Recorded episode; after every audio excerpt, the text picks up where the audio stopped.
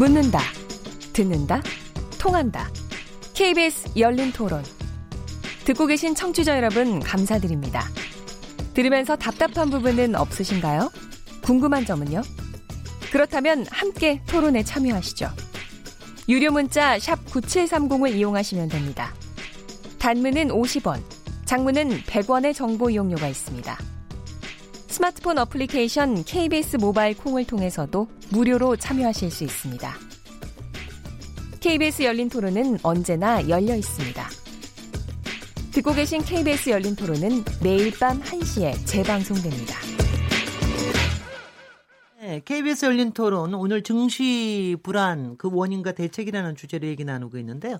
청취자 의견 몇 개 소개해 드리겠습니다. 휴대전화 1776번님. 주식으로 돈을 많이 벌려고 하니 문제가 생기는 것 같습니다. 10월 증시가 많이 떨어졌다고 하는데 개인적인 생각으로는 주가가 더 떨어져야 한다는 생각이 듭니다. 거품이 좀 있는 것 같아요.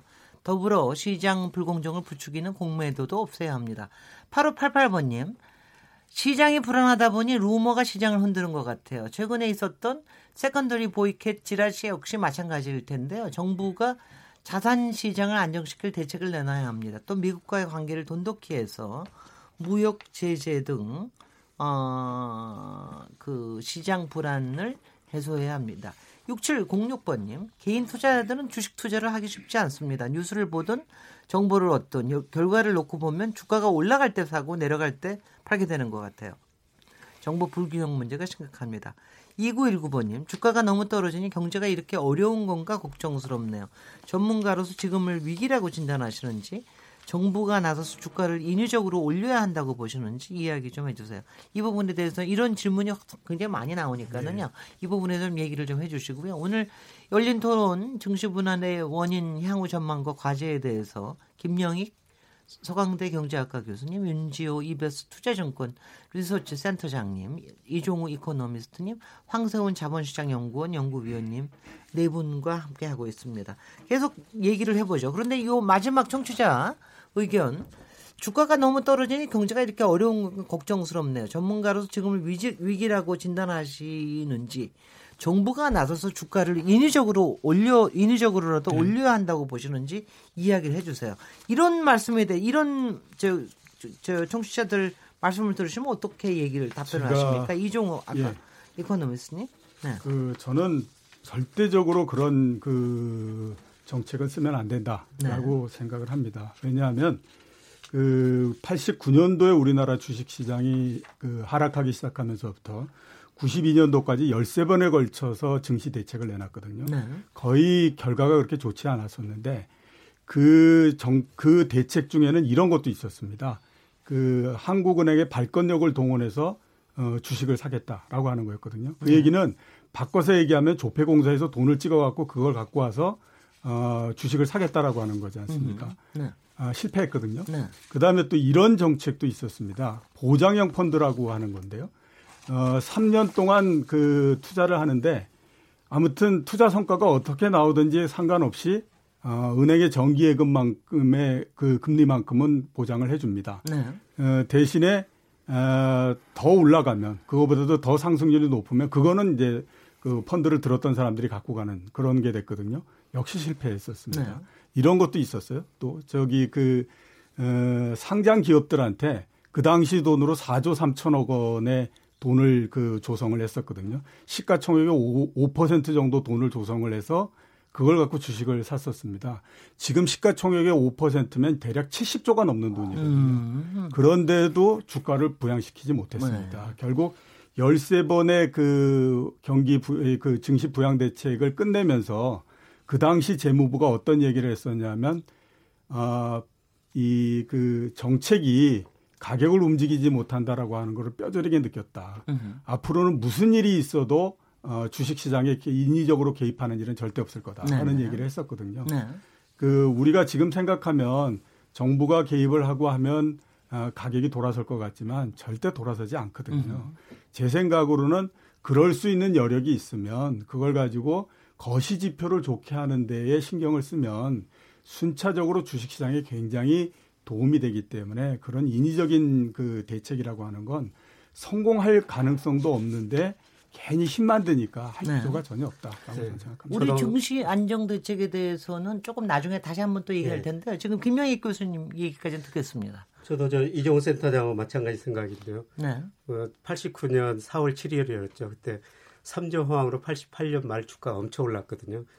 그리고 89년 4월 7일 날 주가가 1007 올라가고 떨어지기 시작했어요. 그래서 그때 당시는 우리나라 투자자들이 주가 떨어진다고 시위도 하고 그랬었거든요. 네네. 그래서 우리 저 정부가 한국은행 통해 가지고 2조 7천억 돈을 찍어내 가지고 세계 투신사한테 주식을 사라고 그랬습니다. 네. 근데 주가가 아마 2, 3일 올랐을 거예요. 네, 시장은 통제할 수 없는 거 아닙니다. 네. 중국이 요새 그런 이야기를 하는데요. 우리한테 그런 걸 다 배우고 갔습니다. 여기서 중국 주가가 많이 떨어지죠. 그래서 중국 관리들이 하는 이야기가 중국 공산당 사람은 통제할 수 있지만은 시장은 통제할 수 없다는 걸 자기들도 알고 있다. 네네. 네. 한국에서 배웠다. 네, 그런 농담도 나오거든요. 네네. 시장 통제할 수 있는 거 아닙니까? 글쎄요. 그래도 중시 안정 대책이라고 또, 또 얘기가 나오고 그러니까 조금 나중에 토론을 해보는 거로 하고요. 지금은 일단 그러면 이제 당장인지 뭐뭐 뭐 내년 단기적으로 봐야 되는지 일단 전망들을 조금 해보는데 지금 당장 오늘 저녁부터 지금 이제 미국 그저 증거안 선고가 시작이 됩니다. 내일 결과가 어떻게 나올지 모르는데 대개는 다들 뭐 예측을 상원은 그대로 공화당이 우세할 것이고 하원은 아마 민주당 우세로 바뀔 것이다라고 얘기를 되게 하고 있는데요.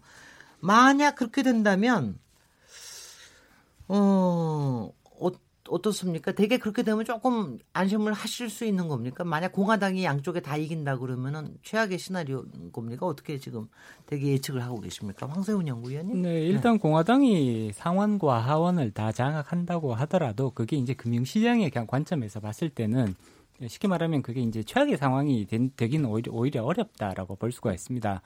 그 이유를 살펴보면 공화당이 상원과 하원을 다 장악했다는 얘기는 트럼프 대통령의 현재의 경제 정책 기조가 계속해서 유지될 수 있음을 의미하는 것이거든요. 그렇죠. 반대로 민주당이 상원과 하원을 다 장악을 하게 되면 그 현재 트럼프 대통령의 정책 기조에 사실 상당한 모든 게다 브레이크가, 예, 브레이크 가 걸릴 네. 그런 이제 가능성이 커지는 것이잖아요. 금융 시장에서는 이렇게 정책 기조가 바뀔 위험성을 불확실성이라고 표현을 그렇습니다. 하고요. 이것을 굉장히 안 좋아하는 경향이 있습니다.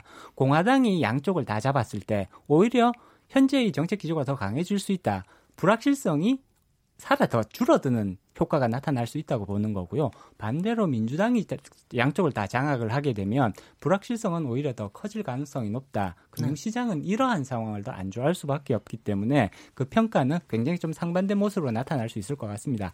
다만 지금 대체적인 예상은 상원은 공화당이 계속해서 잡을 것이다. 그 다음에 하원은 민주당이 계속해서 잡을 것이다. 그리고 시장에서 이러한 가능성을 지금 굉장히 높게 보고 있단 말이에요. 네. 그렇기 때문에 이러한 예상치가 실제로 발생을 한다면 시장에 있어서는 뭐 그렇게 큰 변화의 모습이 나타나기는 어렵다. 네. 어느 정도 예상이 되었던 부분이고요. 네. 공화당이 트럼프 대통령이 계속해서 현재의 정책적 기조를 유지를 함과 동시에 그 민주당이 거기에 대해서 일정 부분 브레이크를 걸려는 시도를 하겠지만 계속해서 그 큰 정책적 틀의 방향성 자체가 바뀔 가능성은 낮다고 시장은 평가를 할 가능성이 높기 때문에 아마 시장의 그 상원과 하원을 나눠 가졌을 때 시장에서 느끼는 부담은 그렇게 크지는 않을 것 같습니다. 그런데 어 역시 뭐 그 중에서 가장 저희한테 신경이 쓰이는 부분이 미중 무역 분쟁인데 여하튼 이번 중간 선거가 끝나고 나면 뭔가 조금 더 조금 호흡 조절이 되는 것으로 예상을 하십니까? 어떻게 보고 계십니까? 어떻게 보고 계십니까? 김영희 교수님께서는 뭐 일반적인 예상은 지금 아까 이야기한 것처럼 하원은 예, 민주당이 네, 예, 그렇죠. 그다음에 상원은 뭐 공화당이 좀 다수석을 차지할 것이다 그러는데요.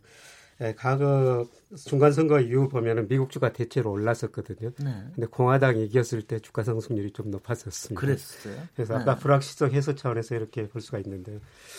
근데 하원에서 만약에 민주당이 다수당을 절대적으로 차지한다면은 트럼프 대통령이 미중 무역 전쟁에서 한번 생각해 보고요. 글쎄요. 한번 네, 좀, 조금 호흡을 좀, 호흡을 좀 조절할 것 호흡 같은데요. 조절할 것 같습니다. 네. 저 저는 약간은 생각이 조금 다른 것이 예, 예. 지금 황세훈 연구인 그 다른 여러 가지 경제 정책, 재정 정책이나 뭐 조세 정책 이런 부분에 있어서는 민주당과 공화당이 굉장히 스탠 그러니까 입장이 차이가 큰데 유일하게 이 양쪽 민주당과 공화당이 굉장히 서로 유사성을 가지는 부분은 의외로 중국에 관련된 부분이거든요. 그래요.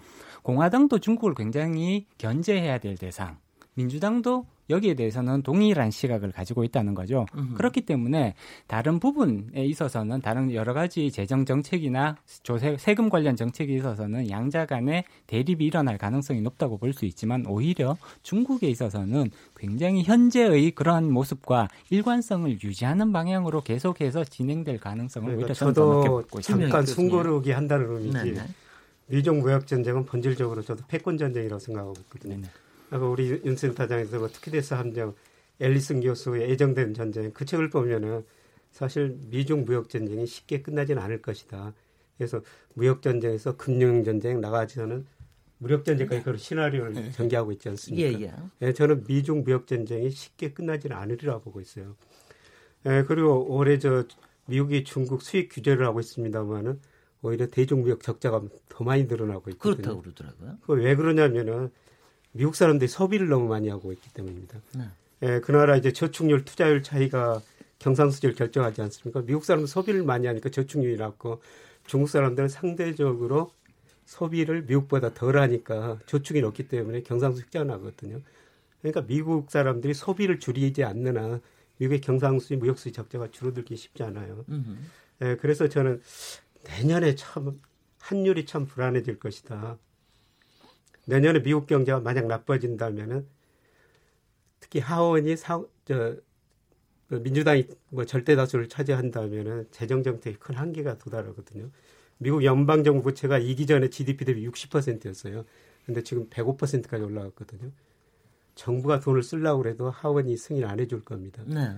네 그래서 트럼프의 적은 미 의회일 것이다. 뭐 이런 이야기까지 나오는데요. 이야, 온 사방에 정만 들고 참. 그리고 네. 저 우리 앞에 통화정책 이야기했습니다. 2008년 글로벌 금융위기 때는 미국의 연방 기금 금리가 5.25%였는데 그걸 거의 0%까지 내린 거거든요. 통화정책 여지도 있었어요. 근데 올 연말 올리고 내년에 한 두 차례 올린다 해도 3%지 않습니까? 통화정책도 그렇게 크게 쓸 수 있는 여지가 없거든요. 네. 그래서 결국 저는 외환정책 2008년에 미국이 돈 풀면서 한 해 동안 저는 돈 두 배 나라 처음 봤는데 미국이 음. 2008년 한 해 동안 돈 두 배 풀어가지고 네. 자기네 돈 같이 떨어뜨린 거거든요. 네. 내년에는 저는 그런 뭐 한율의 급변동이 있을 거라고 생각합니다. 네. 네, 미국의 제2의 한율 전쟁을 시작할 거로 저는 보고 있거든요. 네네 말씀하십시오. 네네 윤지호 선 사장님. 네. 저 다시 또 긍정적? 아, 갑자기 오늘 이상해졌네. 네. 이런 거죠. 네, 그러니까, 네. 그러니까 여러 가지 시각을 가져갈 수 있다는 거죠. 그러니까 흥미로운 건 요새 길 보시면 굉장히 환경 오염이 심해졌습니다. 다시 중국의 미세먼지가 많이 날라오겠죠. 오늘은 특히 심했습니다. 네, 오늘 네. 뿌옇지 않습니까? 네. 그게 왜냐하면 중국이 자체적으로 좀 딜레버리징, 그러니까 어, 좀그 부채를 축소하고 네. 환경도 좀 규제하면서 좀 그런 내수 쪽으로 가고 있다가 미국과 중국의 체제 경쟁이 벌어지다 보니까 네. 중국은 다시 부채 감소보다는 GDP 증가 정책으로 전환하는 것 같습니다. 이게 이제 물론 이게 나중에 언젠간 파국이 오겠지만 올 수 있겠지만 나중에 지금 당장은 아닙니다. 근데 이제 결국 중국의 레버리징 활동이 어떤 걸 가져올까? 결국은 성장에 목마른 어떤 우리 아시아권이나 이런 나라한테는 상당히 어떤 또, 또 하나의 자극이 될 수 있는 부분이 있고요. 또 미국도 체제 경쟁에 들어가다 보니까 중립 금리 이하의 레벨이라면 미국이 한 2019년 정도까지 그럴 것 같은데 그 상동안은 미국 역시 최근에 금융 규제가 완화되면서 도 레버리징 활동이 다시 또 하는 상황이 오고 또 이러한 둘의 체제 경쟁이라는 게 둘이 어쩌면 경쟁이라는 건 서로 경제를 잘 살게 하기 위해서 서로 위, 위, 자기가 우위에 있다는 보여줘야 되기 때문에 이러한 체제 경쟁이 벌어졌을 때 의외의 어떤 글로벌 레버리징 증대 효과도 감안할 수 있다는 거죠. 그 시나리오 가능성이 크지 않겠지만 그래서 저는 계속 말씀드린 게 뭐냐면 우리가 이미 벌어진 어떤 위험한 사실, 불확실성. 네. 근데, 근데 이게 우리가 어느 정도 인식했을 때는 이게 파국으로 가지는 않을 것이라 계속 말씀을 드리는 거거든요. 네. 이제 이제는 다 어떻게 파국 시나리오도 알고 있고 네. 그다음에 호흡 조절 시나리오도 다들 좀 알고 있다. 네. 그래서 그게 그게 큰 변수가 그쵸. 되지는 않을 것이다. 그 상태에서는 네. 서로 노력을 하겠다는 거죠. 민주과의 네. 갈등 오래 갈 겁니다. 네. 왜냐하면 둘의 체제 경쟁이 들어갔어요. 그 기간 동안에 이제 둘의 체제 경쟁이 상수화됐기 때문에 네. 그 안에서 각자의 어떤 정책을 추진하지 않을까. 전 그래서 그러한 어떤 변화의 가능성, 정책을 변화 가능성도 분명히 우리가 현 시점에서 시장에 반영되지 않을까 저는 보고 있습니다. 네, 네. 이종 네, 제 생각은요. 우선 뭐 미국의 중간 선거 이 부분을 한번 생각을 해보면 어, 어떻게 생각하면 참 뜬금없는 얘기, 뜬금없이 얘기한다라고 말씀하실 수도 있고 참 성의 없이 방송한다라고 말씀하실 수도 있겠지만 미국 중간 선거가 뭐가 그렇게 중요한가? 그러니까 미국 중간 선거라고 하는 것이 우리나라로 따지면 국회의원 선거인데 네. 국회의원 선거 우리나라 국회의원 선거도 그 주식 시장에 영향을 안 미치는데 미국의 국회의원 선거가 영향을 미친다. 저는 그게 이해가 안 가고요. 우리가 또 이렇게 보죠. 우리 트럼프가 이전에 그 대통령 선거할 때 트럼프 대통령 트럼프가 대통령이 되면 세상이 난리가 난다라고 얘기를 했었어요. 금융시장에서. 그렇지만 당선이 되고 나서 별로 변화가 없었습니다. 그죠? 또 우리 그 전에 한번 그 보면 어, 영국이 그 EU에서 빠져나가는 브렉시트가 나면 이건 세상 난리 난다. 네. 근데 그 다음 날서부터 주가가 올라가기 시작했거든요. 네. 그러니까 제가 이거를 그 하면서 말씀을 드리고 싶은 게 뭐냐면 아까 제가 그 이 주식 시장을 어떻게 봐야 되느냐 하는 거에서 말씀드렸을 때 잔가지는 다 쳐내고 어, 이 줄기만 갖고 우리가 봐야 된다라고 말씀드린 것처럼 이거는 다 잔가지거든요. 그렇기 때문에 민주당이 이기건 공화당이 이기건 제가 생각했을 때 주식시장의 변화는 아무것도 주질 않습니다. 그러니까 그거에 대해서 별로 그렇게 걱정하실 필요 없다라는 생각이 들고요. 네. 그 다음에 무역 분쟁에서 어떻게 될 거냐 어, 생각해 보면 아주 어떻게 생각하면 굉장히 간단합니다. 어, 진짜로 세게 붙는다라고 했을 때 미국이나 중국 모두 다 굉장히 불편해지고 그 다음에 네. 누구도 상대를 100% 이길 수 없다라고 하는 건 다 알고 있거든요. 네. 그러니까 나도 상당한 출혈을 감안 그이 감수해야만 된다라는 거를 알고 있는 입장에서는 어차피 그 판은 파국으로 가지 않습니다. 으흠. 그러면 중간에 어느 수준에선가 타협이 나올 텐데 에, 이미 타협에 관한 신호는 지난주 금요일서부터 나오기 시작을 했지 않습니까? 그죠? 네. 그러니까 이제는 어, 테이블 위에다가 내 카드를 모두 다 올려놨고 으흠. 이제 그 카드를 가지고 내가 히든을 넘기냐 마냐가 하면서 야 우리 히든은 넘기지 말고 여기서 그냥 판을 접자라는 쪽으로서 판을 정리하기 위해서 가는 국면이기 때문에 네. 그렇게 그 부분들에 대해서 신경을 쓰지 않으셔도 된다라는 네. 게제 생각입니다. 네. 어제 시진핑이 상하이에서 수입 박람회 개최했지 않습니까? 네, 네. 그래서 이런 이야기를 했습니다. 중국 경제는 큰 바다 같다. 강풍 폭우가 작은 연못은 뒤집지만 바다는 못 뒤집는다. 우선 강풍 폭우에도 큰 바다는 여전히 거기에 있다. 네. 그러니까 미국이 뭐 강풍 폭우를 해도 중국이 네. 견딜 거라는 것이죠. 네, 네. 근데 그 가정에 네. 큰 파도가 있을 수가 있거든요. 아 물론이죠. 예. 네, 네. 그, 그, 파도를 제가 좀 무리하는 겁니다. 네, 네. 그 파도는 분명히 어떤 만약 그 파도가 온다 그러면 어떤 방식으로 올 것 같습니까? 네, 저는 그 파도가 저는 이번에 미중 무역 전쟁의 마지막은 중국의 자본시장 개방이라고 생각합니다. 예. 예, 중국이 그동안 추구한 게 무역 강국, 제조 강국이었어요. 네. 근데 이미 제조 강국은 달성했죠. 세계 제조에서 중국이 차지하는 비중 24%, 독일 18% 훨씬 넘거든요. 근데 이들이 추구하는 것은 제조 2025라고 그래 가지고 질적으로 제조 강국을 달성하자는 거죠. 그러니까 제조 2025의 핵심은 뭐 핵심 소재, 예를 들어서 반도체 같은 거를 자기들이 거의 다 생산하겠다는 겁니다. 네. 그 이들이 추구하는 게 그 다음에 위안화 국제화를 포함하는 금융강국, 예, 그 다음에 군사강국이에요. 네. 예, 그래서 미국 중 무역 전쟁이 오래 갈 수밖에 없다. 음흠. 뭐 그런 측면이고요. 네. 근데 거기까지 가기까지 큰 파도가 있을 거라는 것이죠. 네. 예, 특히 그 중국이 자본 시장을 뭐 개방하면은 중국 금리가 비정상적으로 낮거든요.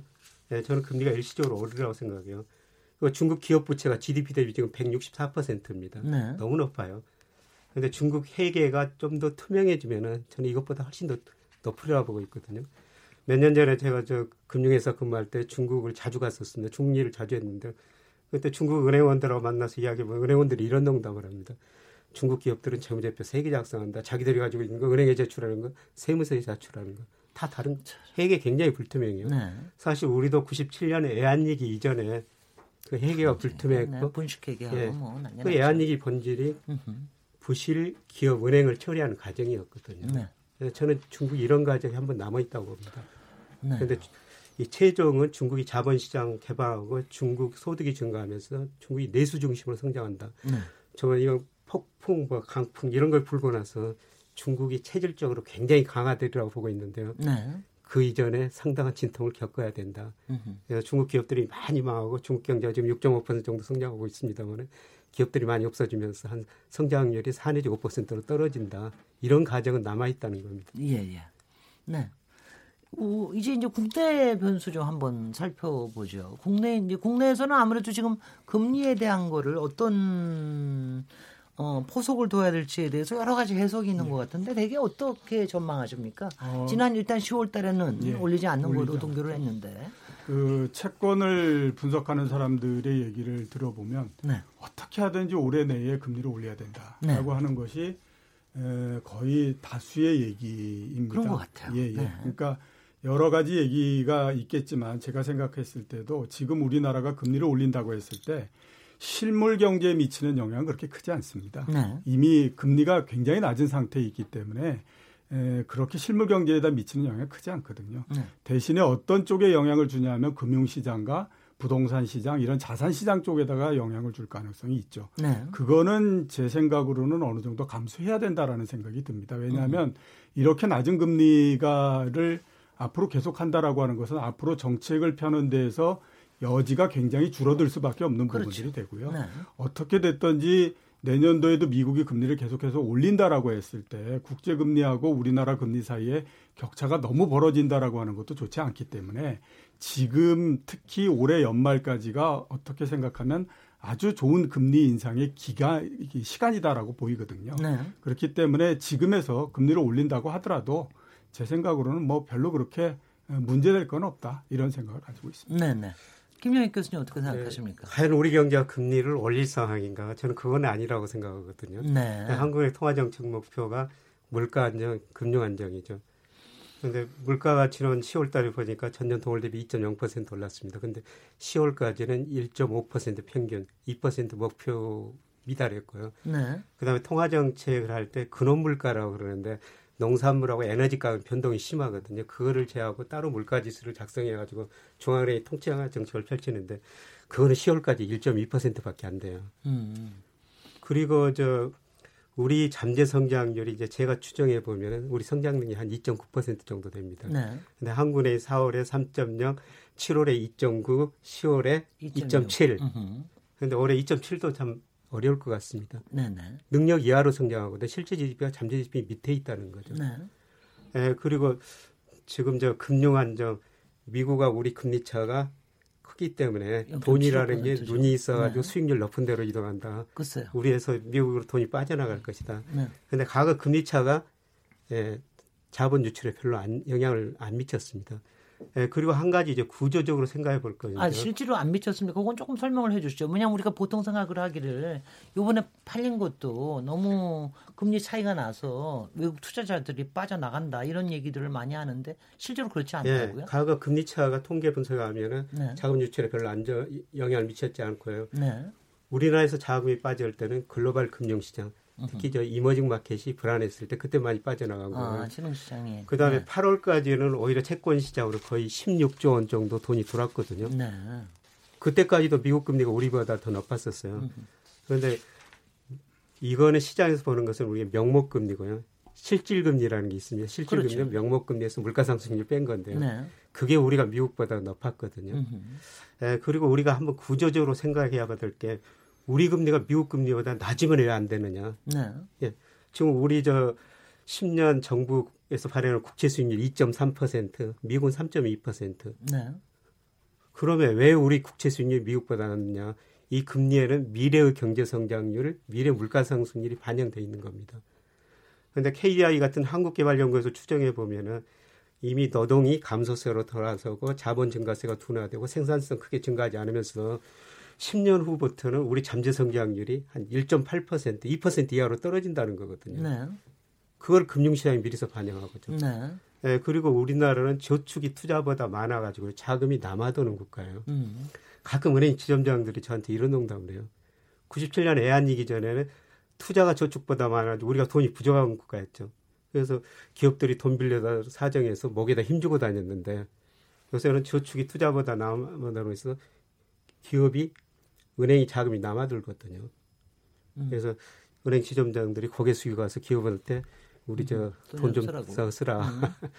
그리고 지금 제일 중요한 변화가 있는데요. 원래 가계는 자금 잉여 주체라고 그래요. 가계 전체적으로 보면 금융회사에 저축한들 빌려 쓴 놈이 많죠. 그런데 기업이라는 게 금융회사에서 돈을 빌려가지고 투자하는 데거든요.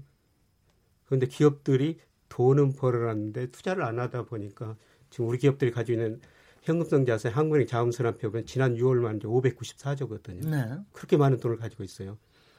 그러면 기업이 은행에서 돈을 안 빌려고 하면은 가게도 저축, 기업도 저축하면 그 돈 가지고 은행이 뭐 해야 되겠어요? 글쎄요.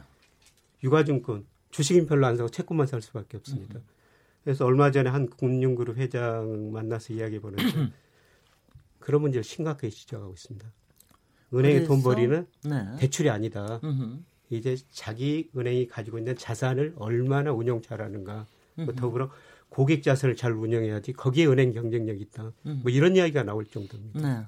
그러니까 확실하게 입장이 완전히 바뀌시는데요. 다른 두 분은 어떻게 생각하십니까? 지금 이제 우리의 금리 부분에 금리 상승은 경기에 부정적이죠. 그러니까 아, 그건 뭐 그, 네. 너무 거죠. 그러니까 비용이 상승하는 거니까 비용 네. 이상으로 돈을 벌면 되는데 지금 경제의 체질이 금리 인상분 이상의 과연 그 이익을 가져오는 거에 대해서 다 의구심 갖고 있는 상황입니다. 네. 또 한편으로는 저는 그래도 금리를 올릴 거라고 보고 있는데요. 네. 왜냐하면 어느 정도 금리를 정상화해놔야 다음에 어떤 위험이 왔을 때 대처할 수 있는 어떤 레벨이 될 수 있거든요. 근데 네.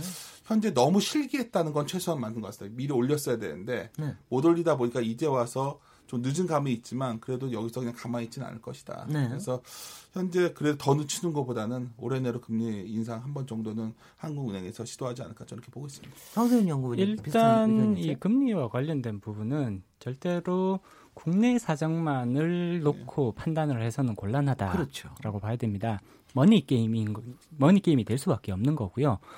우리는 지금 이제 경제 자체가 대외 의존도가 굉장히 높은 경제란 말이에요. 이 얘기인 즉슨 이 금리 내지는 통화와 관련된 부분도 대외로부터의 영향력을 굉장히 크게 받을 수밖에 없다는 거거든요. 많은 분들이 이제 그 지적을 하십니다. 한국의 금리가 미국보다 낮아서 뭐가 문제인 거냐? 왜 안 되냐? 괜찮습니다. 당연히 괜찮습니다. 근데 이제 문제는 뭐냐면 한국 금리가 미국 금리보다 낮다고 해서 즉각적으로 자금 유출이 일어나지는 않죠. 그렇지만 이 금리 격차가 벌어지기 시작하면 얘기는 조금씩 조금씩 달라지기 시작한다는 거죠. 네. 어느 한 국가가 무너지기 전까지는 이 불균형 상태가 계속해서 이어질 수 있습니다. 그렇지만 이게 예를 들어서 아르헨티나나 혹은 뭐 터키나 뭐 이런 이제 구체적인 예를 들어서 좀 죄송한데 어느 한 국가에서 갑자기 위기 상황이 빠지게 되면 시장은 갑작스럽게 안전자산 중심으로 모두 다 몰려갈 수밖에 없는 것이거든요. 그리고 이 안전자산이라는 것은 결국은 달러화 자산을 의미할 수밖에 없습니다. 그렇기 때문에 이 금리 격차가 벌어지면 벌어질수록 그 대외적인 압력, 금리 상승에 대한 압력은 점점 더 높아지는 것이고 달러가 언제든지 미국으로 도망가 버릴 수 있다라는 위협은 커질 수밖에 없는 것이거든요. 음. 그렇기 때문에 이에 대한 대비 만약에 이에 대비 대한 대비를 사전적으로 하지 않는다면 결국은 상황이 지금보다도 훨씬 더 나빠졌을 때 금리를 최악의 경우 금리를 올려야 될 수도 있습니다. 아까 이종우 이코노미스트께서 네. 말씀을 해주셨는데요. 큰 위기가 닥치기 큰 위기를 막으려면 어떻게 하는 것이 가장 좋으냐? 시장에서 흔히들 하는 얘기가 작은 위기 위기를 잘게 잘라서 백신 맞듯이 그 사전적으로 몇 번 그 작은 위기를 연습을 하면 큰 위기도 좀 더 쉽게 넘길 수 있다 이런 말들을 많이 하거든요. 네. 이건 이제 금리의 측면에서 이걸 해석해 보자면 금리를 지금 경제 상황만 봐서는 사실은 금리를 올리기 어렵다라는 거에 대부분 동의를 네, 하시는데 네, 동의를 하시잖아요. 네. 가계 부채도 너무 많고요. 네. 근데 이런 것들을 감안을 해서 금리를 안 올리고 계속해서 버티다가 으흠. 미국이 계속해서 금리를 올리는 올리, 올리는 순간 그럼 어느 순간 갑자기 우리는 준비가 하나도 안 돼 있는 상태에서 한꺼번에 쫙 빠져나가 버릴 수도가 있거든요. 네네. 이렇게 되면 우리 의지랑은 상관없이 시장 금리는 굉장히 수, 순식간에 높은 수준으로 올라가 버릴 위험성이 있다라는 거죠. 네. 따라서 이런 부분에 대해서 사전적인 준비 차원에서라도 올해의 기준금리 인상은 반드시 필요하다라고 말씀드릴 네. 수가 있죠. 김영익 교수님 또 한 번 얘기 말씀하시고 싶어 하시는 것 같은데 한 번만 더 기회 드리겠습니다. 왜냐하면 제가요 왜 그러냐면 제가 정말 왜냐하면 이 얘기를 들어도 맞는 것 같고 저 얘기를 들어도 맞는 것 같고 제가 모든 경제학자가 싫습니다. 솔직히. 그러니까 이게 그런 그런 그런데 또 그래도 얘기 얘기하시는 거를 또 기회를 안 드릴 수는 네, 없죠. 경제학이라는 네. 그런 겁니다. 제가 네. 저 대학 뭐 40년 전에 들어가지고 폴 세무엘슨 그분 가지고 경제원을 공부했는데 그 서문에 한쪽으로 보면 새, 한쪽으로 보면은 양 같은 그림을 그려놨어요. 음흠. 경제학 사회과학이라는 게 그거라는 거죠. 네. 어떤 사람은 이걸 세로로도 이야기하고 어떤 사람은 음흠. 이거를 양머리로도 이야기합니다. 글쎄요. 근데 그렇게 이야기해서는 합리적인 근거, 데이터, 이론이 있어야 된다는 게. 네. 네 그래서 이제 다양하게 볼 수밖에 없는데요. 네, 그런데 그 금리 자금 유출할 때는 환율이 중요하거든요. 네. 예, 올해 들어서 달러가 강세해 보이겠지만 저는 내년에 달러 가치가 떨어지리라고 보고 있어요. 네. 환율이라는 게 장기적으로는 그 나라의 경제력인데요. 미국 GDP가 세계에서 차지하는 비율이 작년에 24%였습니다. 네. 근데 장기적으로 계속 추세적으로 하락하고 있어요. 예를 들어서 2001년에 31%, 작년에 24%가 떨어졌고 IMF가 최근에 2020년, 2022년까지 전망을 내놨는데 미국 비중 줄어든다는 겁니다. 예, 그거는 달러 가치가 하락할 것이다. 예, 그런 기대를 반영한 거고요. 예, 그 다음에 미국의 경상수지, 재정수지 적자 지금 너무 많이 늘어나고 있거든요. 그래서 내년에는 만약에 미국 경제가 어려워진다면은 재정정책, 통화정책 한계가 있어요. 네. 외환 쪽에서 손댈 수밖에 없거든요. 예, 그래서 한율 전쟁이라고 그러는데 2008년 미국에서 재정정책, 통화정책 쓰고 그 다음에 1년에 그 돈을 두 배 풀면서 달러 가치 하락을 유도했거든요. 예, 내년엔 저는 그런 식으로 가리라 보고 있습니다. 그래서 제2의 한율 전쟁이 시작되기 때문에 달러 가치가 떨어진다면은 뭐 금리 차보다는 또 그 한율 차이 그걸 기대하기 때문에 저는 금리 차가 우리 시장에서 자금만 유출되지는 않으리라고 생각하고 있습니다. 네, 네. 여기서 이 얘기를 계속해서 하다가는 아마 또 다른 얘기가 나올 것 같으니까는요.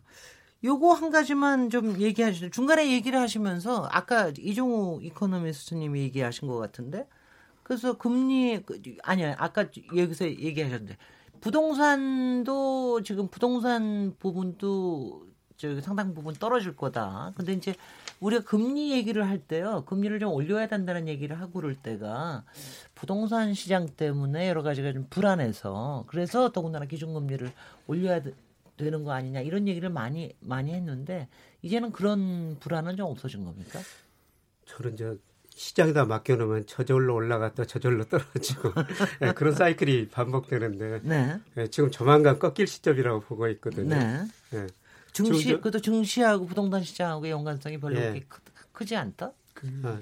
네네. 그 부분은 어, 좀 얘기를 좀 네. 해주시죠. 그, 네네. 이종호 그 이거는 많이들 그 주식 시장하고 부동산 관계가 네. 그 반대로 간다고들 많이 생각합니다. 다들 그렇게 생각하죠. 예, 그러니까 주식시장을 막, 예, 부동산을 막으면 주식시장으로 돈이 들어오고 이렇다라고 얘기하는데요. 네.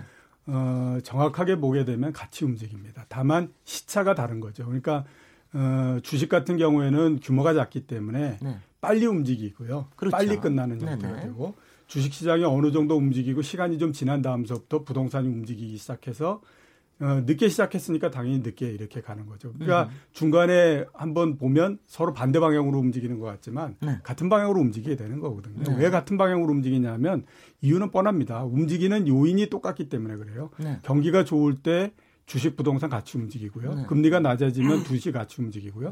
소득이 커지면 둘이 같이 움직이지 않습니까? 결국 보면 그 둘은 같은 방향으로서 움직이는데 그 시차가 좀 있다라는 거거든요. 네. 그렇기 때문에 이제 그렇다라고 볼 수 있고 그 말씀하셨던 것처럼 어, 부동산을 잡기 위해서 이제 금리를 인상을 해야 된다라고 이제 그 당시에 정부가 얘기를 하고 했었는데 네.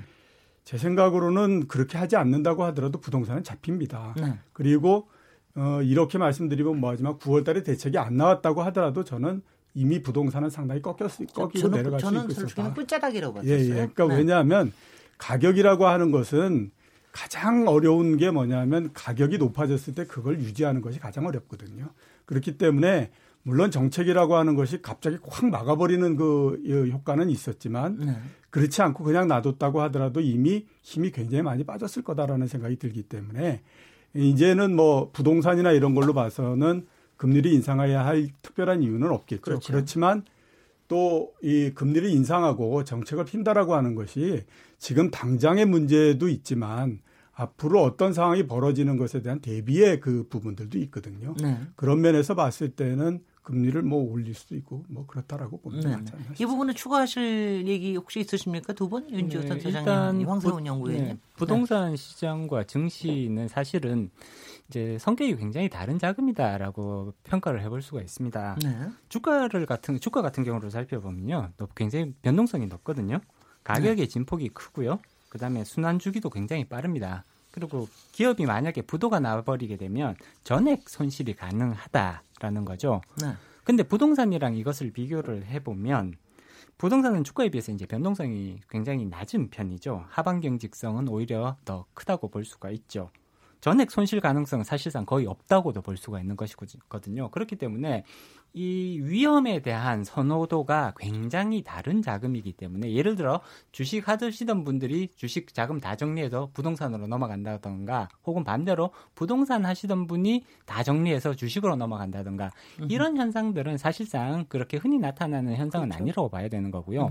주식 시장에서 부동 자금으로 갔다가 다시 주식 시장으로 올 수는 있습니다. 네. 마찬가지로 부동산 시장에서 부동 자금으로 갔다가 다시 부동산 시장으로 돌아올 수는 있죠. 그렇지만 이 양자 간의 대체 관계가 그렇게 뚜렷하다고 보기는 어려울 것 같고요. 네. 결국은 부동자금으로 갔다가 돌아오고 부동자금으로 갔다가 돌아오고 뭐 이런 현상들이 반복될 가능성이 높다고 예, 예. 봐야겠죠.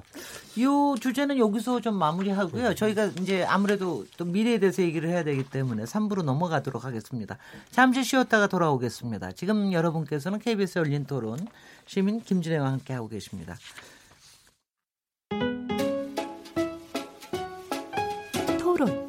듣기만 하면 답답하시죠? 유료 문자 9730으로 문자 보내시면 토론에 참여하실 수 있습니다. 짧은 문자는 50원, 긴 문자는 100원의 정보 이용료가 있습니다. 스마트폰 어플리케이션 모바일 콩을 통해서도 무료로 참여하실 수 있습니다. KBS 열린 토론은 당신을 향해 언제나 열려 있습니다. 네. 열린 토론 오늘 증시 불안 원인과 대책이라는 주제로 얘기하고 있는데 청취자 문자 문자 소개해드리겠습니다. 휴대전화 0324번님 우리 경제 우리 증시를 이야기할 때마다 언제나 위기라는 말이 나왔습니다. 시장이 좋으면 좋은 대로 위기에 대비해야 한다는 말이 나왔고 시장이 안 좋으면 안 좋아서 지금이 위기라는 우려가 나왔는데요. 이런 위기설이 오히려 경제와 시장을 어렵게 하는 것 같습니다. 외국인 투자자들에게도 좋지 않은 영향을 미칠 것 같습니다. 7142번님 주식에 직접 투자를 하지는 않지만 주가 하락에 제 생활에 피해를 주네요. 퇴직연금 수익률이 바닥인데 노후가 걱정입니다. 콩으로 의견 주신 의현 정치자입니다. 저는 주식 시장의 안정을 위해서 공매도를 폐지해야 한다고 생각합니다. 공매도 때문에 주가가 더 떨어집니다. 외국도 공매도 제도가 있으나 우리만 폐지할 수는 없다고 하는데 왜 그러는지 우리만 폐지할 수 없다고 하는데 왜 그러는지 이해 못하겠습니다. 그나마 국민연금 주식 대우를 중 지한다는 게 다행이네요. 공매도에 대한 의견을 꽤 많이 주셨는데요. 콩으로 참여해 주신 포티맨 아이디님. 개인 투자자들은 공매도를 할 수 없는데 그로 인한 피해가 너무 큽니다. 개인 투자자 없이 주식 시장이 활성화될 수 있을까요? 차별을 없애야 합니다. 휴대전화 끝자리 9887번님, 주식 시장이 너무 참담합니다. 저뿐만 아니라 상당수의 국민들이 실에 빠져 있어 정부가 너무 뒷점만 지고 있는데 모든 가정의 안녕을 위해서도 하루빨리 경기 부양책이 나와야 합니다. 휴대전화 7710번님, 다들 싫어하시겠지만 주가는 더 떨어져야 합니다. 저는 경기와 기업 가치에 비해 주, 주가가 지나치게 앞서갔다고 생각합니다. 기업 스스로가 투자자들을 불러들일 수 있도록 배당도 늘리고 노력해야 합니다. 이하나 62번님, 저는 개미 투자자입니다. 저는 트럼프가 고집스럽게 미국 금리 인상을 막아서길 기대하고 있습니다. 말 안 듣던데요, 거기서는. 네. 코스피 지수가 지금보다 더 떨어지진 않겠죠? 정부의 증시 안정 대책에 기대를 걸고 있습니다. 트럼프가 아무리 말해도 말을 안 듣던데 뭐 미국에서는 확실히 정확하게 구분이 돼 있는 것 같아요. 그래서 저게 뭐, 뭐 아무래도 트럼프의 역할에 대해서 굉장히 많은 기대도 있으신 것 같은데요. 여기 보니까 어 그래도 정부가 증시 대책을 좀 해야 되는 거 아니냐 이런 뭐 기대들이 좀 있는 것 같습니다. 아무래도 요번에 어, 10년 만에 5천억 규모의 증시 안정화 기금을 조성해서 운영하겠다고 하는데 뭐 5천억 가지고 뭐 하겠다는 겁니까? 이종우 이코노미스트님. 어, 이 방안을 내놓고 이걸 엄청나게 얻어먹었죠. 그새 말이죠. 뭐 코끼리 네. 비스켓 던지는 거냐 뭐 네. 이런 얘기서부터 그래서 네. 굉장히 많이 그랬기 때문에 글쎄요 제가 예, 한 음, 그 아쉬운 부분들을 말씀드리면 원래 정책이 웃음거리가 되면 힘을 발휘를 못 하거든요. 그러니까 그렇죠. 조금 좀, 좀 신중했을 필요가 있을 것 같다라는 음. 생각이 듭니다. 어, 그 부양 대책에 대해서는 그 정책에 대해서는 앞에서 제가 말씀드렸으니까 그 부분은 생략을 하고요. 한국 주식 시장이 어떻게 하면 정상을 찾을 수 있고 어떻게 그걸 할 수 있을까라고 한번 생각해 보면 간단합니다. 주식이라고 하는 것은 기업의 가치에 대한 평가거든요. 그렇기 네. 때문에 주가가 좋고 잘 하려면 기업이 잘 해야 되는 겁니다. 네. 그러니까 아무리 정부가 뭘 한다고 하더라도 그건 한계가 있는 거고요. 기업이 잘해야 되는데 이런 부분들은 없어져야 되겠죠. 우리 네 가지 한번 사례를 볼까요? 포스코가 굉장히 아무튼 돈을 많이 번다라고 해가지고 거기에 투자를 했습니다. 2, 3년 정도 지나 보니까 계열사가 70개가 돼 버렸고요. 네. 그 주, 그 계열사 중에 어떤 거는 몇백억의 가치가 있는 걸 몇천억에 샀다고 얘기를 했었어요. 네. 그리고 나서 이익이 엄청나게 줄어들고 주가가 굉장히 많이 빠져버렸습니다. 그 투자한 사람은 기분이 어떻겠습니까? 두 번째 우리 한번 보면 현대자동차가 굉장히 이익을 많이 내고 돈 잘 번다고 얘기를 했는데 어느 날 갑자기 부동산을 산다고 시장에서 얘기했던 것보다 두 배의 돈을 지불해 가면서 난리를 쳤고 음. 그 이후에 보게 되면 주가가 3분의 1 토막이 돼 버렸거든요. 음. 그러면 역시 마찬가지로 주주 입장에서는 주식 투자를 하고 싶겠습니까? 그다음에 우리 그래서 한화그룹이 옛날에 한때 대우조선 해양을 사겠다라고 했는데 아, 정말 하늘이 도와서 어, 실사하는 동안에 주가가 절반이 돼가지고 중간에 포기를 해버리지 않았습니까? 네. 만약에 그렇지 않고 계속 갔다 가서 하나가 정말로 대우조선 해양을 인수했다라고 하면 아마 지금 하나 그룹이 망한다 안 망한다라고 하는 얘기가 나오고 있을 겁니다. 네. 이런 부분들이 모두 다 모이고 있기 때문에 우리나라의 기업이나 이런 부분들에 대해서 별로 그렇게 신뢰를 하지 못하는 거고요. 으흠. 그러다 보니까 주가가 이렇게 되는 거거든요. 네. 그래서 제가 보기에는 정부가 어떤 대책을 내놓는 거 이거는 한계가 있을 수밖에 없습니다. 네. 결국에 주식시장이라고 하는 것은 기업들이 본인들의 가치를 만들어가는 거기 때문에 이런 부분들이 없어야지 시장이 제대로 될 수 있다라고 볼 수가 있겠죠. 네, 그렇지만 하지만 기업이 그런 역할을 하기 위해서 정부가 좀 촉진해주는 또 아니면은 뭐 규제해주는 이런 부분은 좀 필요한 거 아닙니까? 그런 점에서 어떻게 생각하시는지 김명희 교수님께서는. 뭐 본질적인 뭐 이종 센터장 말씀이 좀 맞습니다. 근데 네. 이제 지나고 보면요, 네. 예, 증시 안정기금 뭐 정부 주도로 이런 걸 해가지고 주식시장이 굉장히 나쁠 때 이런 자금들이 네. 증시에 들어오거든요. 네. 근데 그게 추세는 바꿀 수가 없어요. 주가 네. 떨어진 건 막을 수가 없는데, 네. 근데 몇 년 지나고 보면은 증시 안정된 기금에 투자된 자금들이 나중에 또 주가가 올라가서 수익률이 굉장히 높거든요. 어, 그래요. 예. 네네. 그래서 이런 그 투자 자금이 어느 정도 심리적으로는 좀 영향을 줄 수가 있고요. 그러니까 이런 음. 안정 자금이 지금 초기에 5천 원 나왔는데 지금까지는 거의 영향을 주지 못할 것입니다. 네. 근데 앞으로도 정부가 또 계속 이런 대책이 나올 텐데요. 네. 그런데 그때 산 주식들은 나중에 기금 보니까 뭐 지나고 보면 몇 년 지나고 보면 수익률이 굉장히 높아져가지고 해체를 한 경험이 있거든요. 네. 네. 그래서 그런 것들을 위해서 뭐 다른 걸 좀 더 써야 된다고 생각하시는 가령 국민연금이라든가 뭐 이런 것들 그런 부분도 어떻습니까? 증시 안정을 위해서? 아, 저는 쓸 필요는 없다고 생각합니다. 네네, 쓸 필요는 없다고 생각합니다. 네. 이런 정부 정책이 많이 나올수록 주식시장이 굉장히 나쁘니까 네. 투자자 입장에서 보면은 그때 주식을 사가지고 장기적으로 가지고 있으면은 네. 나중에 수익률이 꽤 높았다는 것이죠. 그, 네, 네. 예. 네. 어, 어떻게 주, 보십니까? 주, 가가 많이 네, 떨어지는 네, 시기에 있어서는 어느 정도는 정부의 역할도 인정할 필요성이 있다라고 저는 보고 있습니다. 네. 정부는 당연히 인위적인 주가 부양 쪽으로 이제 시도를 하는 것은 사실은 효과가 별로 없다라는 것은 우리나라 그리고 해외에서도 입니다. 어느 정도는 다 경험치로 네. 다 이렇게 인정되는 부분이거든요. 그렇지만 그럼에도 불구하고 정부의 역할들을 우리가 조금 기대해 볼 수 있는 부분은 시장 안정화에 관련된 부분하고요. 그다음에 시장 질서 유지에 관련된 부분은 여전히 정부가 일정 부분 역할을 감당할 수 있는 부분이다라고 생각을 합니다. 네. 많은 분들이 5천억 원의 규모 우리나라 주식 시장이 지금 코스피만 해도 1,400조쯤 되는데 5천억 그 원이라는 게 과연 주가 부양 효과가 있느냐? 주가 부양의 효과는 사실상 미미할 가능성이 큽니다. 그렇지만 저는 이런 측면보다는 우리가 주가가 굉장히 급하게 떨어질 때 시장 안정화 장치라고 서킷 브레이커라고 있거든요. 아마 다들 한두 번씩은 들어보셨을 텐데 네네. 그 서킷 브레이커가 어떤 역할을 하냐면 굉장히 주가가 급락을 하고 있을 때 잠깐 시장을 멈추고 현재의 주가 급락이 과연 합리적인 수준의 급락인 발작인, 거냐. 진, 발작을 잠깐 멈춰보는 거죠. 그렇습니다. 그래서 네. 투자자들이 다시 한번 생각해 볼 기회를 마련해 준다라는 그런 네. 의미를 부여하는 것이거든요. 네. 증시 안정화 자금도 결국은 동일한 역할을 한다는 거죠. 음흠. 정부가 이러한 것들을 발표를 할때 현재의 이러한 급격한 주가 하락이 과연 합리적인 속도이냐, 합리적인 폭이냐, 투자자들에게 다시 한번 이런 것들을 평가할 수 있는 기회를 마련해 준다. 시장 안정화를 위한 역할을 한다. 이런 측면에서는 저는 분명히 네. 정부의 역할을 인정할 수 있다라고 보는 거고요. 네. 그리고 또 한 가지가 사실은 시장이 이렇게 급락을 할 때 되면 불공정 거래 행위가 나타날 개연성이 더 높아진다고 볼 수가 있습니다. 수 네, 그렇기 네. 때문에 정부의 역할은 여기서도 굉장히 중요하다.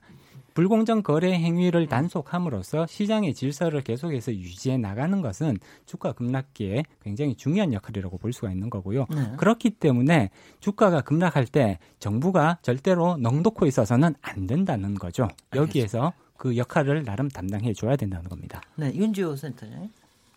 그래서 이 문제에 대해서는 저는 확고한데요. 정부가 어떤 경우에 됐던 간에 어떤 이런 규제로 대응한다면은 중장기적으로 분명히 시장의 효율성은 악화됩니다. 네. 이게 극단적 사례가 있는데 러시아가 있죠. 전 세계에서 한국보다 싼 시장이 있습니다. 멕시코보다 그게 음. 저 아까 터키보다 바로 러시아입니다. 러시아가 2008년 금융위기 시작할 때 주가 하락을 막기 위해서 완전 셧다운 시켰어요. 거래소 자체를. 그 이후에 그때 추가 하락은 막았죠 그 당시에.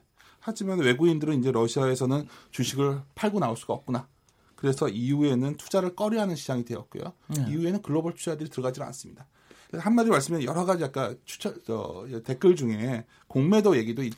얘기인데 네. 과연 공매도를 금지하는 대응이 과연 시장의 투자자들한테 효용이 될 것인가에 대해서는 저는 잘 모르겠어요. 금융위기 때도 이미 효과 없었고요. 네. 그래서 어, 오히려 아까 이종우 센터님 말씀하신 부분이 맞는 것 같습니다. 우리가 근본적인 체력을 갖고야죠.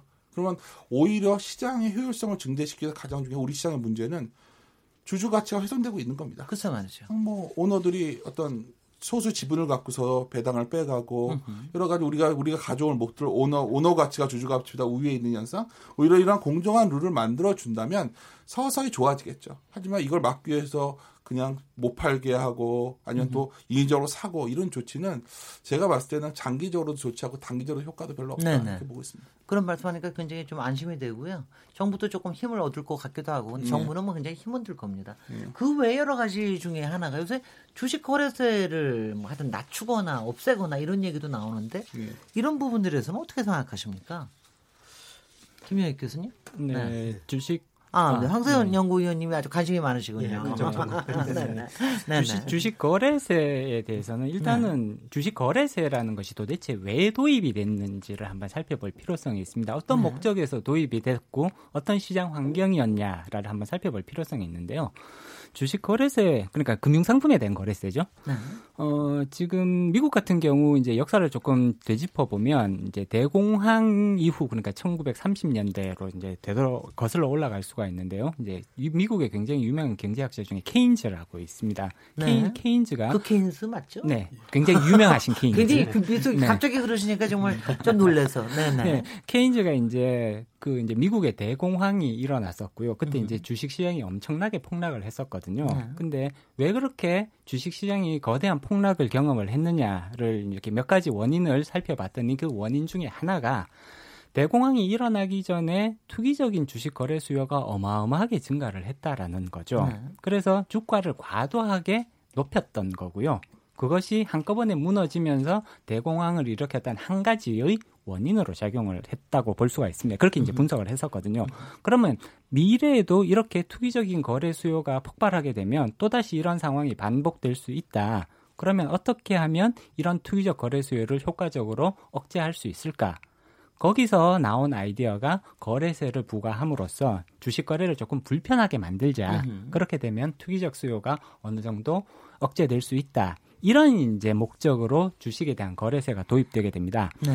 우리나라에서도 이제 1960년대 주식 이제 거래세 들어왔죠. 최초로 이제, 네. 이제 들어오게 되는데 그때 상황을 봐, 돌이켜 봐도 사실은 목적은 굉장히 유사하거든요.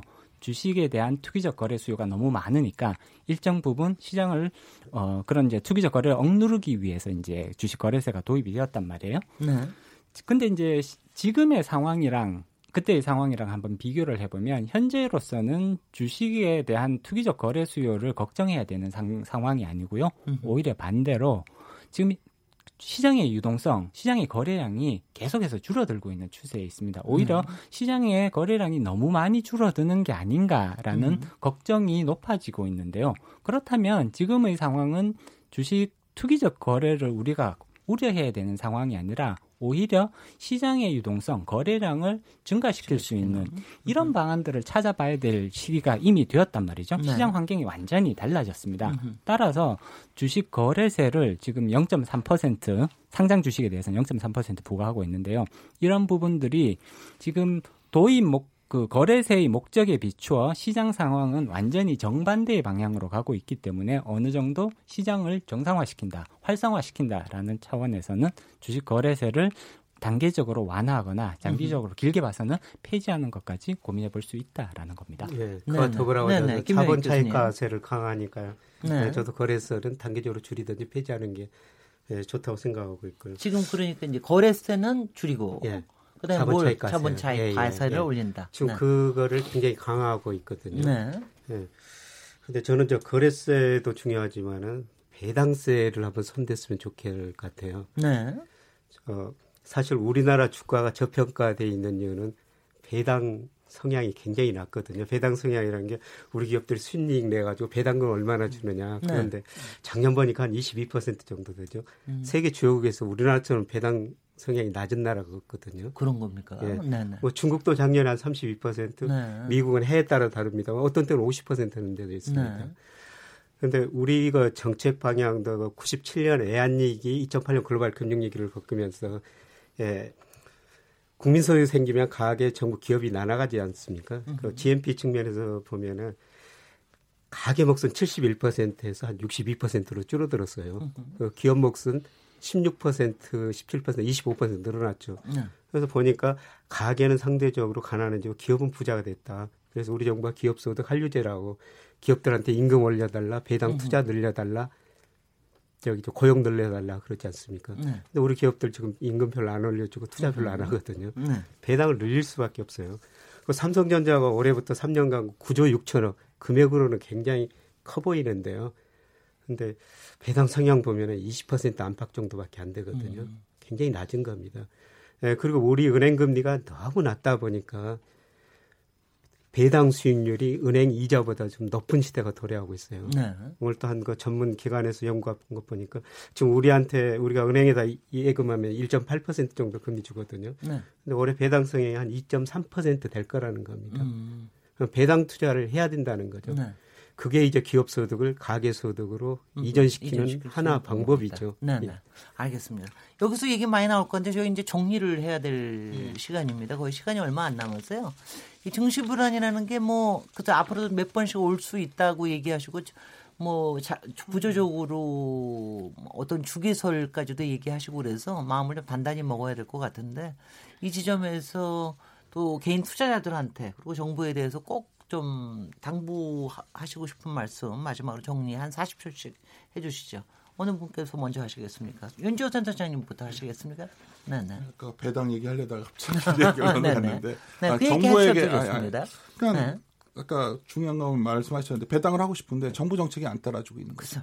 2018년에 투자 상승이론 촉진 세제가 나왔는데 배당 공제 가중치는 0으로 바뀌었습니다. 음. 이전에는 더 높았는데 네. 결국 주시장을 기본적인 체력을 강화될 수 있는 정책을 정부가 가져와 저 제안해 줬으면 좋겠고요. 네. 사실처럼 요약한다면 정부에게 드리고 싶은 말씀이 말로 청량 청량 빚을 갚는다는 말이 있거든요. 음흠. 좀 주시장의 우호적인 발언이라던가 네. 뭐 정책보다는 기업 자체 좀 근로 그 기업가들에게 좀 의지를 가져주는 그런 음. 발언들을 해줬으면 좋겠습니다. 물론 음. 개혁도 좋지만 음. 현재 굉장히 투자가 침체되어 있고 네. 경제 GDP도 다행히 다 하강하고 있는 상황에서 결국 기업가 정신이 나와야지만 증시도 살아난다. 음. 우리가 기대할 수 있는 희망은 거기 아니겠는가 이렇게 판단합니다. 네, 이종호 이코노미스트님. 예, 투자자들이 굉장히 힘드실 거라는 생각은 들지만요. 그 주가는 올라가기도 하고 떨어지기도 하고 하는 겁니다. 그리고 그게 극히 정상적인 상황이다라고 봐야 음. 되거든요. 지금 주가가 뭐 10월 달에 10몇 퍼센트 이렇게 떨어지고 그랬지만 이게 그렇게 크게 이탈돼 있는 형태도 아니고 음. 그다음에 또 우리 경제가 굉장히 나쁘기 때문에 이런 것도 아닙니다. 네. 지난 9년 동안 미국이나 이런 데 굉장히 많이 오른 거에 따라서 자연적으로 나오는 현상이니까 너무 어렵게 생각하지 마시고요. 네. 어렵게 생각하면 어렵게 생각할수록 더 꼬여가는 것이 투자 부분입니다. 속만 더 타들어가죠. 예, 마음을 편하게 가지시면 네. 지금을 슬기롭게 넘기실 수 있을 거라고 저는 생각합니다. 네. 황세훈 연구위원님? 네, 저는 일단 정부 금융당국에 조금 이제 당부드리고 싶은 부분을 말씀드리고 싶은데요. 네. 어, 가장 중요한 부분은 아까 이종호 이코노미스트께서도 말씀해 주셨듯이 시장 체질 개선을 위한 그런 이제 정책적 뒷받침이 굉장히 중요하다라고 말씀드릴 수 있을 것 같고요. 네. 물론 여기에는 자본시장 정책뿐만 아니라 사실은 산업 정책까지 같이 아울러야 그래야 네. 진정한 시장 체질 개선이 이루어질 수 있다라는 말씀을 드리고 싶고요. 네. 그리고 한 가지 굉장히 중요한 부분은 좀 일관성 있게 발표된 정책은 이제 좀 장기간에 걸쳐서 일관성 있게 주, 추진해 주는 모습이 굉장히 중요하다. 그리고 굉장히 이제 적극적인 규제 완화를 통해서 시장의 자율성과 창의성을 높일 수 있는 이러한 방향으로 가져 규제 방향성을 가져가 주는 것이 결국은 시장 발전에 있어서 굉장히 도움이 될 수 있다라는 말씀을 드리고 싶습니다. 네, 김영희 교수님. 저 우리 경상수역자가 700, 800억 달러라는데 그 절반 이상이 해외 증권 투자로 나오거든요. 네. 국민연금도 운용자산은 19% 해외 주식 투자하고 있어요. 그런데 앞으로 세계 경제가 나빠지면 자산감이 많이 떨어질 테니까 음흠. 그때 저는 우리가 특히 중국에서 금융으로 국부를 늘릴 기회가 오리라고 생각하고 있거든요. 네. 그래서 우리가 열심히 일해가지고 물건을 만들어가지고 중국에 수출해서 돈 벌었는데 이제 금융으로 국부를 늘릴 기회가 오고 있다. 이 기회를 개인 금융에서 뭐 국가 전체도로 저 관심을 가져야 될 것 같습니다. 아, 왜 그 얘기를 왜, 왜 맨 마지막에 하십니까? 이게 지금 아까 얘기한 위험한 미래가 그냥 위험한 미래가 아니라 새로운 자산을 만들 수 있는 엄청난 기회가 예, 되기도 예, 한다라는 그걸 강조하는 겁니다. 바로 그거를 강조하신 예. 책이라고 합니다. 예. 책도 많이 봐주시기 바랍니다. 오늘 증시 불안 원인과 대책에 대해서 얘기했는데요. 사실 이번에 뭐 재책이 크게 한 번 한 거라고 보지만 그렇지만 역시 감기 몸살은 올지도 모른다라고 하는 게 분명히 있기 때문에 여러 가지 정부에서도 또 시장에서도 또 면밀하게 검토해 봐야 될 것 같습니다. 오늘 토론에 참석해 주신 김영익 서강대 경제학과 교수님, 윤지호 이베스트 투자증권 리서치센터장님, 이종우 이코노미스트, 황세운 자본시장연구원 연구위원님 감사드리고요. 저는 내일 7시 20분에 돌아오겠습니다. 감사합니다. 고맙습니다. 감사합니다.